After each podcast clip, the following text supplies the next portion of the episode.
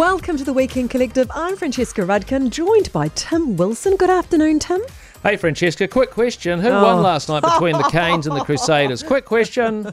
It was a very disappointing evening for myself and for all Hurricane fans, and I imagine the Hurricanes as well. The end of your career as a rugby Pollyanna. Oh, sorry. Um, uh, sorry. Gosh, um, Tim, who won between England and Wales? Yeah, yeah, I picked that wrong too. Hey, this is the politics hour. We're not here to talk about sport. Let's just put that in the bag and keep moving.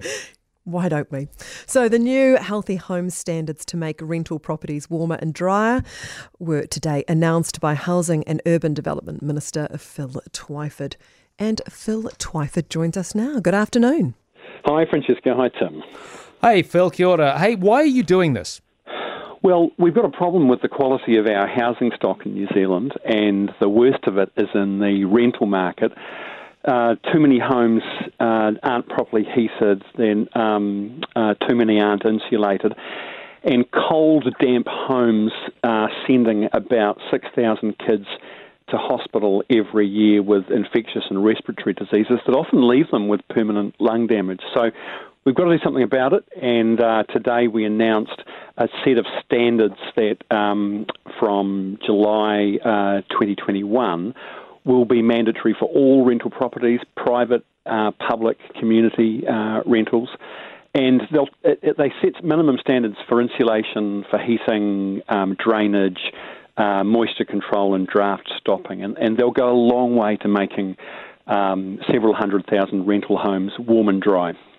The, uh, the Ministry of Health says that 6,000 children admitted each year for quote unquote housing sensitive hospitalisations. Do you have any idea what percentage of them live in rental accommodation? Um, a, a, very high percentage. So um, I can't give you a precise estimate. 60, Tim, but, 70? Yeah, the great majority, something, it would be in that order. It's also, um, we have this thing in New Zealand called excess winter mortality, and it's basically 1,600 New Zealanders, mostly older people, who die premature deaths every winter. That is in large part a result of um, cold, damp housing and people not being able to afford to to turn the heater on. And um, so that's what we're trying to tackle here. So, Phil, what's the cost to landlords? We expect that if a, if a rental property um, has none of these features that are now required, so no no heat pump or wood burner, no insulation, no no uh, extractor fans in bathroom and kitchen, and so on. It would cost uh, approximately seven thousand dollars to bring a, a typical three bedroom home up to the required standard. So, um, but you know, about half, for example, half the rental properties out there already have extractor fans. Um, uh, two thirds of them have um, a fixed heating source. So we're, we're really talking about bringing the bottom end of the market up to where everybody else is and, and, sort of setting a minimum standard. So, where does Housing New Zealand houses fit into this? Because, of course, um, you're going to have to bring them up to scratch as well. We are, yeah. So, um, Housing New Zealand has about 68,000 properties that it owns and, and is responsible for. It's, they're going to have to spend more than $200 million bringing them up to scratch.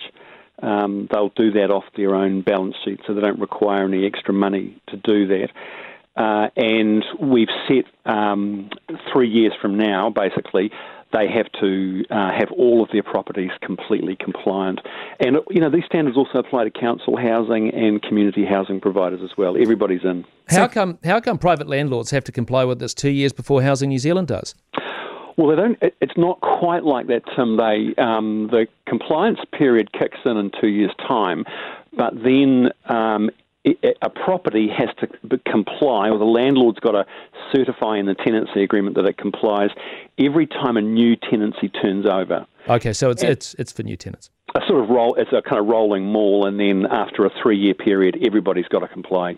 While we're talking about tenants, um, mm. get that you want to help them, but this comes in the same uh, week that the capital gains tax uh, ideas were announced, which everyone says is going to raise rents. Aren't you stroking tenants with one hand and slapping them in the face with the other?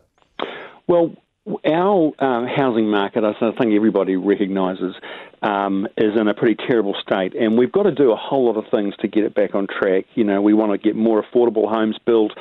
We've got to raise the quality of the housing and so on. Um, we don't believe that um, this that, that the long overdue reforms to the quality of the housing, we, we think that's got to happen. the the tax working group has made a proposal about the uh, capital gains tax or capital income tax. The government's going to take its time over the next few months and work through um, which of those recommendations we want to move on.